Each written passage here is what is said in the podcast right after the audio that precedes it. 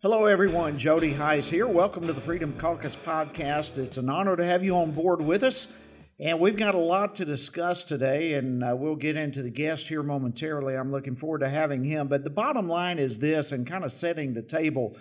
Uh, you know, w- those of us in the Freedom Caucus, uh, we, we are working hard, as you well know, to just try to preserve and promote the, the promise of liberty right here at home.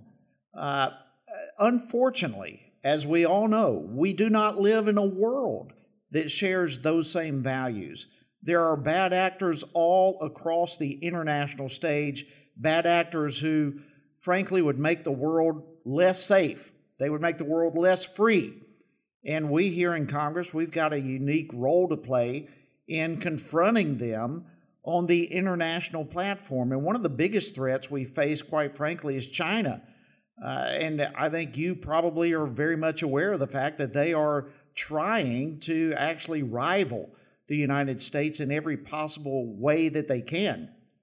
And, you know, the Trump administration, frankly, they have rightly, I believe, called out communist China and their government for getting a free ride on uh, from everything from uh, international institutions to uh, the, the uh, trade deals. I mean, these type of things have been going on for decades where China has been trying to take advantage of us. Yeah, I mean, they, they've been ignoring our intellectual property. They've been stealing our intellectual property, ignoring the laws that, that oversee those type of uh, uh domains. Uh, they, they try to hurt our, our, obviously, that type of thing hurts our businesses, uh, as, we all know but but also everything from exports to uh, their aggressive actions across some of our allies across the country, including places like Taiwan and Vietnam.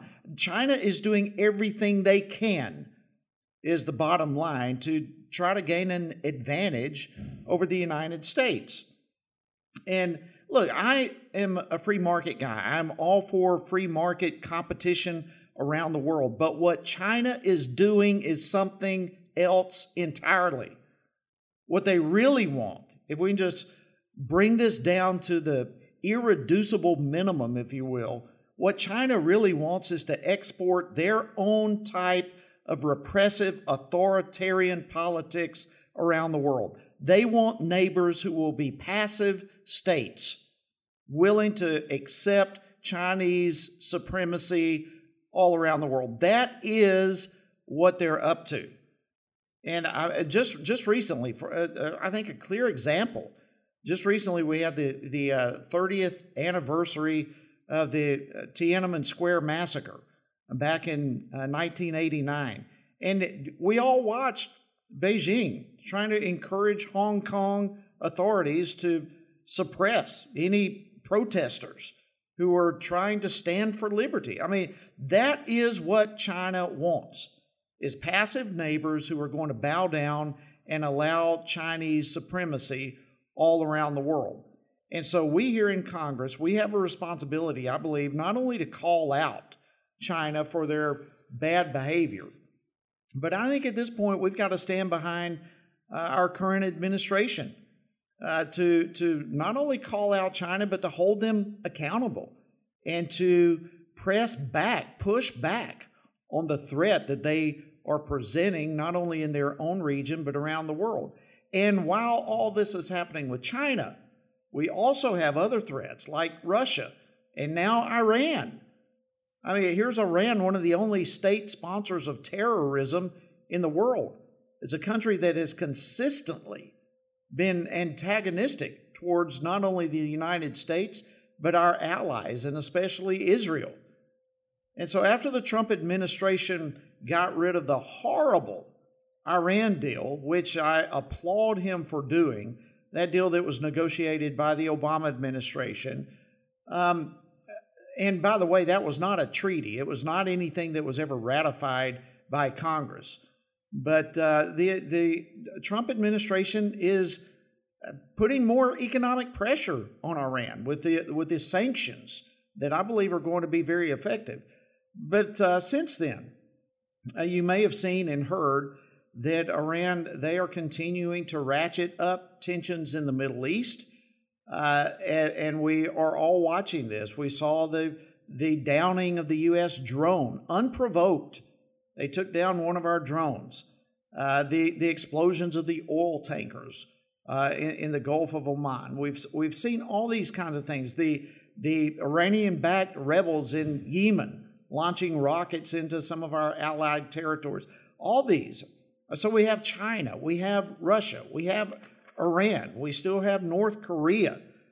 And look, obviously, we as a nation must do everything we can to try to de escalate tensions around the world, be it with China, be it with Iran.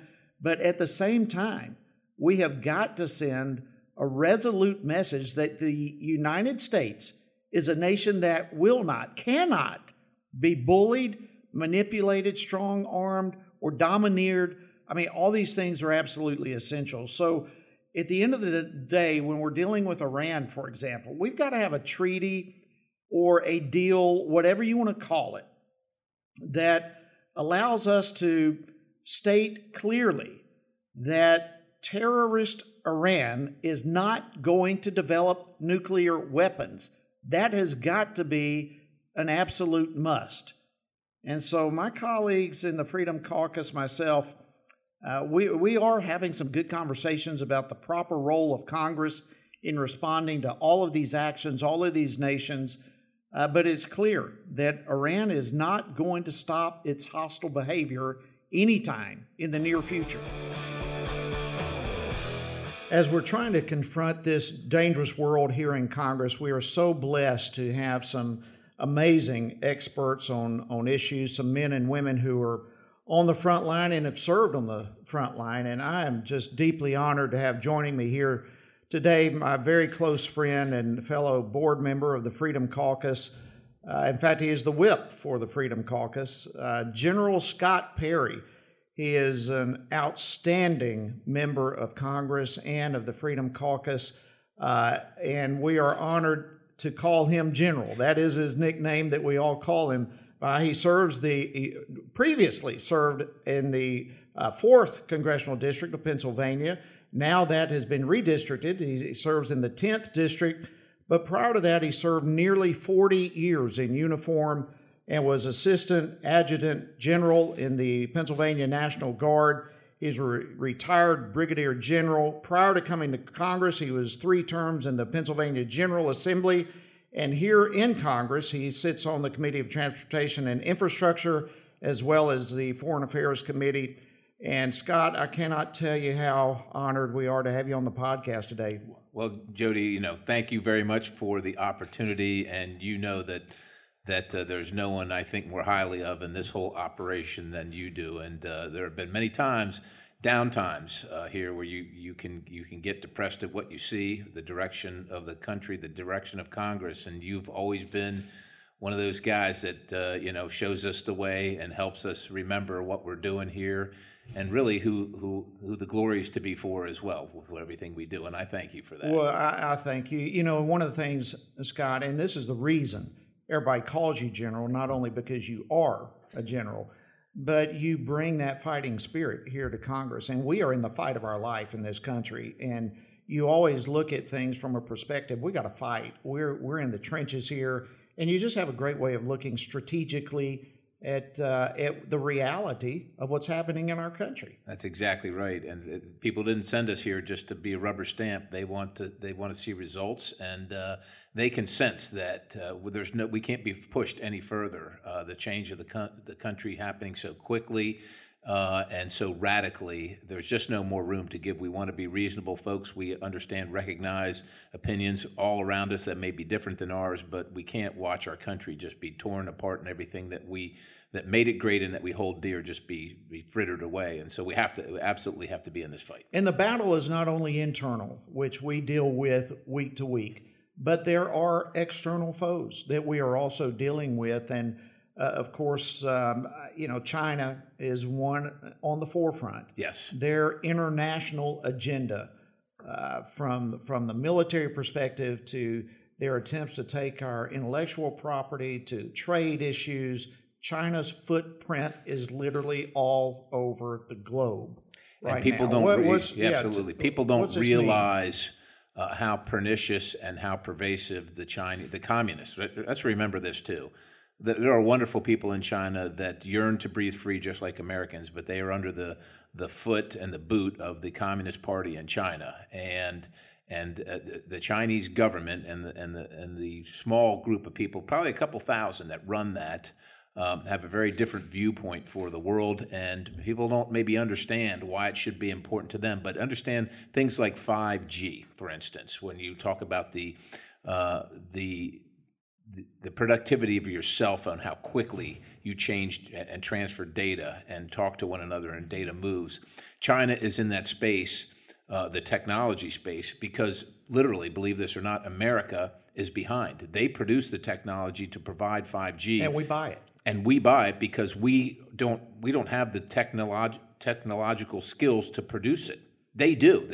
Imagine that. This is America's always been first in technology, but in this regard, China is first. And so what they've done is undercut everybody in the market. There are literally three producers, of which China is the largest, and the, the company is called Huawei.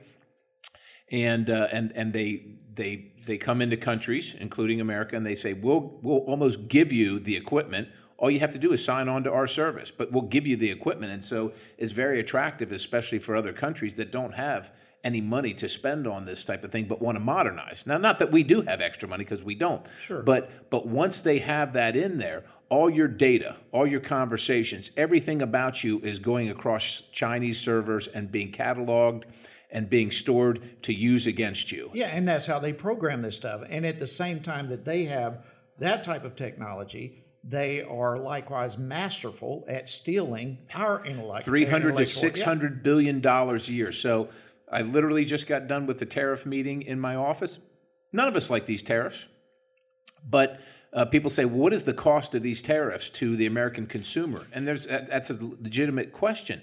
But why aren't we why aren't we complaining about every single year, tariff or not, China steals 300 to 600 billion dollars worth of billion with a B of our technology, not necessarily stealing it from the government, but stealing it from individuals, individual companies, and the government. Every year they do this, and nothing happens to them. There's no consequence. There's no uh, there's no comeuppance, so to speak, for that. I mean, they just get away with it. And so, in order to stop that and many of the other malign activities, they are building a blue water, navy so that they can control the seas instead of the United States controlling the seas. And we've provided freedom of navigation for the world since World War II. Uh, they are they are militarizing space. They are militarizing the other side of the moon. People don't understand and realize the breadth and depth of the Chinese plan, the One Belt, One Road initiative around the globe uh, to be to, to really be the superpower for And the that's why I applaud the president for his awareness uh, to deal with the tariffs, to deal with the trade issue, but also to rebuild our military, understanding that we have legitimate foes who are rapidly becoming uh, peers. Yes, they are they are reaching parity in many ways, and, and in China's uh, particular example, they do it by stealing. They steal our steal our technology. And once and- they have it, they have it. They- that's and the only way we can get ahead is to come up with another idea that they don't steal. Right, that they yeah, and they're trying to steal that as well. Every single thing is is under review from them. And you know, Jody, that they have a law in China that if you're a business operating, that you're duty bound uh, to collect on the United States. There's students that come to the United States oftentimes collect. When I say collect. per- You know, they, they're essentially spying on the United States, and it might be something at a university that you might not think is important to the Chinese government, but if the, the students might be there stealing it and taking it back to China. Wow. Well, you know, and that's just th- all this that we're talking about is the nature of communism, and China is leading. And then there's the issues of humanitarian issues, religious liberties issues, what uh, what they're even doing to some of their own people, the uh, Uyghur tribe, for Uyghur community, Yeah, right? uh-huh. The putting them in concentration camps uh, and re-education camps, and we thought in our lifetime that that would never happen again. We saw that in Nazi Germany, and I don't know that it's to the scale or the suffering, but uh, these folks are literally rounded up and put into camps for re-education because they disagree with their religious viewpoints, and they don't have the freedom of of religion like we do. They also have a system of social credits where they track. So if you carry, if you're carrying a phone in China and uh, you text the wrong thing, you get docked on your social credit. And what that what that manifests itself in is then let's say you would like to t- travel somewhere in China and you'd like to take a plane. China's a big country; it'll be like flying to California. If you don't have enough social credits, no plane trip for go. you. You can't go, right? So, and and they would like, to, and they were exporting that technology and that ideology around the globe. That's and the now the thing. facial technology. I mean, we could go on and Yeah. on and on with this,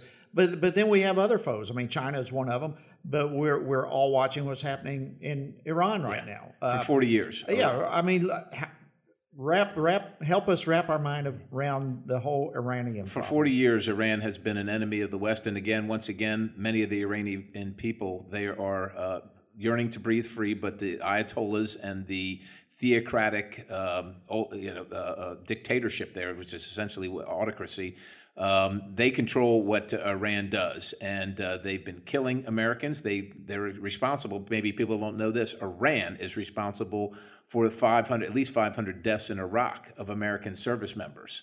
Uh, Iran did that, and uh, it, we have a long history with them. And of course, they want to build a, build a nuclear weapon. They're telling the world they just want to pursue nuclear power, but there's no reason to have a, a heavy water reactor for nuclear power. There is no reason to make weapons grade you don't need that for energy. Right for for energy. I uh, privileged to represent a place called Three Mile Island. There's no weapons grade uh, nuclear material at Three Mile Island. So they want to become a nuclear power and then deliver that nuclear uh, threat with ballistic missiles, and that's what they're working toward. This president understands the threat. The only thing that the the, the deal that Obama President Obama did uh, with Iran was delay. The time that they were going to have a nuclear weapon and be able to Not deliver stop it. not stop it. Right. And this president rightly sees that. And uh, he, look, he's turning the screws down on them. They don't like it. That's why they're lashing out and they're trying to get relief. They should not have relief. They need to abandon. Their, their people are suffering. Well, I want to come back to that thought, but before we do, before we leave the energy thing, one thing that caught my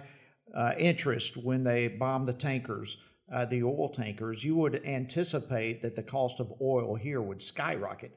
But the fact that we have become energy independent on the oil here, and we are not dependent upon them any longer, uh, it virtually had no impact whatsoever here, which again amplifies the importance of energy independence. That's absolutely right. As a matter of fact, coming into the summer driving season, Iran bombing tankers in the Straits of Hormuz, gas prices actually went down, Yeah, right? it's uh, unbelievable. so- and there's one reason we have a president that's helped us get energy independence. That's exactly right. The last president was moving us away from energy independence. This president, in two years, has gotten us, we're a a net exporter of energy. And, and Jody, you're probably about the same, maybe a little younger than me, a little same age, but we remember the oil crisis.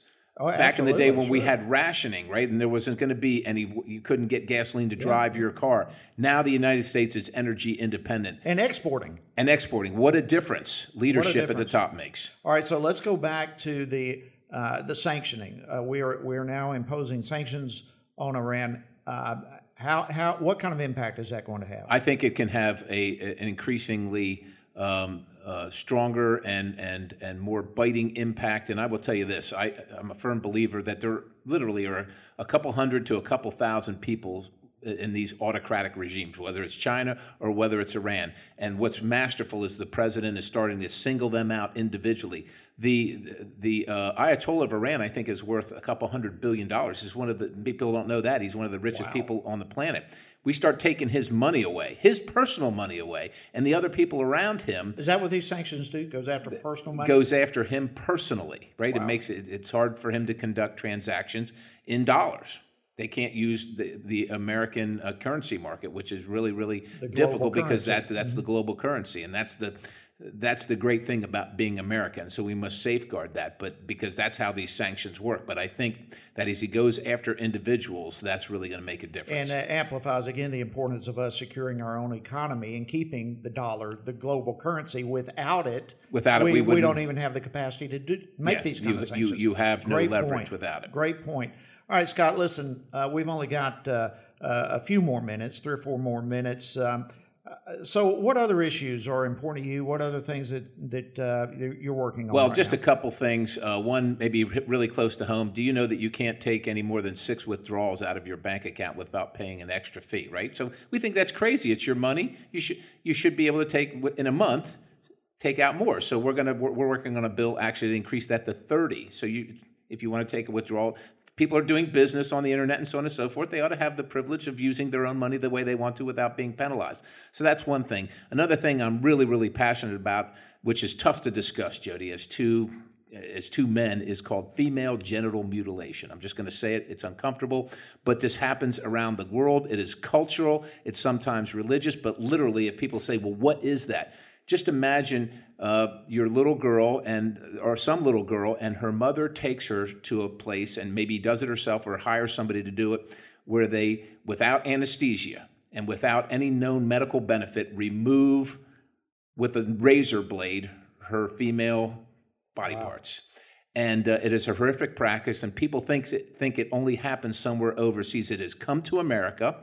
About half a million girls will be subject in America to it this year. And half we a want, million? Half a million, right? And we want to end this practice. We've gotten a resolution passed We've, we've got legislation that is bipartisan pending, and very shortly we're going to have more uh, more legislation, which will be uh, there'll be a companion bill in the Senate. We want to end this barbaric seventh century practice and make sure not only that it doesn't happen anywhere in the world, but it particularly cannot happen to, in America. And if you can imagine the betrayal that these little girls go through when they 10 years old, eight years old, something like that. Their mother takes them Here's an interesting fact that you might know. They call it vacation cutting. So it's it, it it's generally illegal to a certain extent. We're working because some of the states don't have a law against it, and the federal laws are lacking, which is why we got into this space.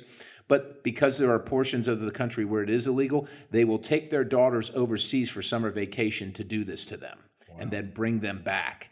And so there was a case in Michigan that was thrown out of the federal courts. So the so the practitioners and the family members got away with it, doing this to these little girls. And so even though there was a federal law, uh, like I said, the courts threw it out, and that drove me. I've been watching this for many, many years. Drove me into this space. We've got legislation running. Like I said, we got some passed in a bipartisan fashion. Thank you for your vote on the resolution.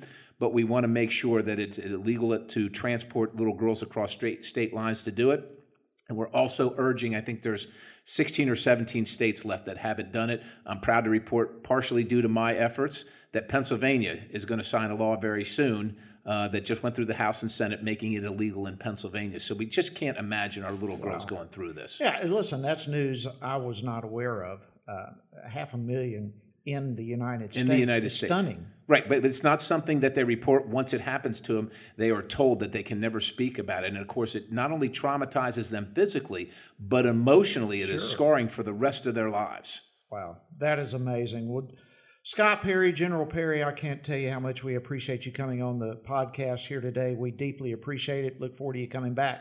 Well, thank you for the opportunity. I'd love to come back, and uh, thanks everybody for listening.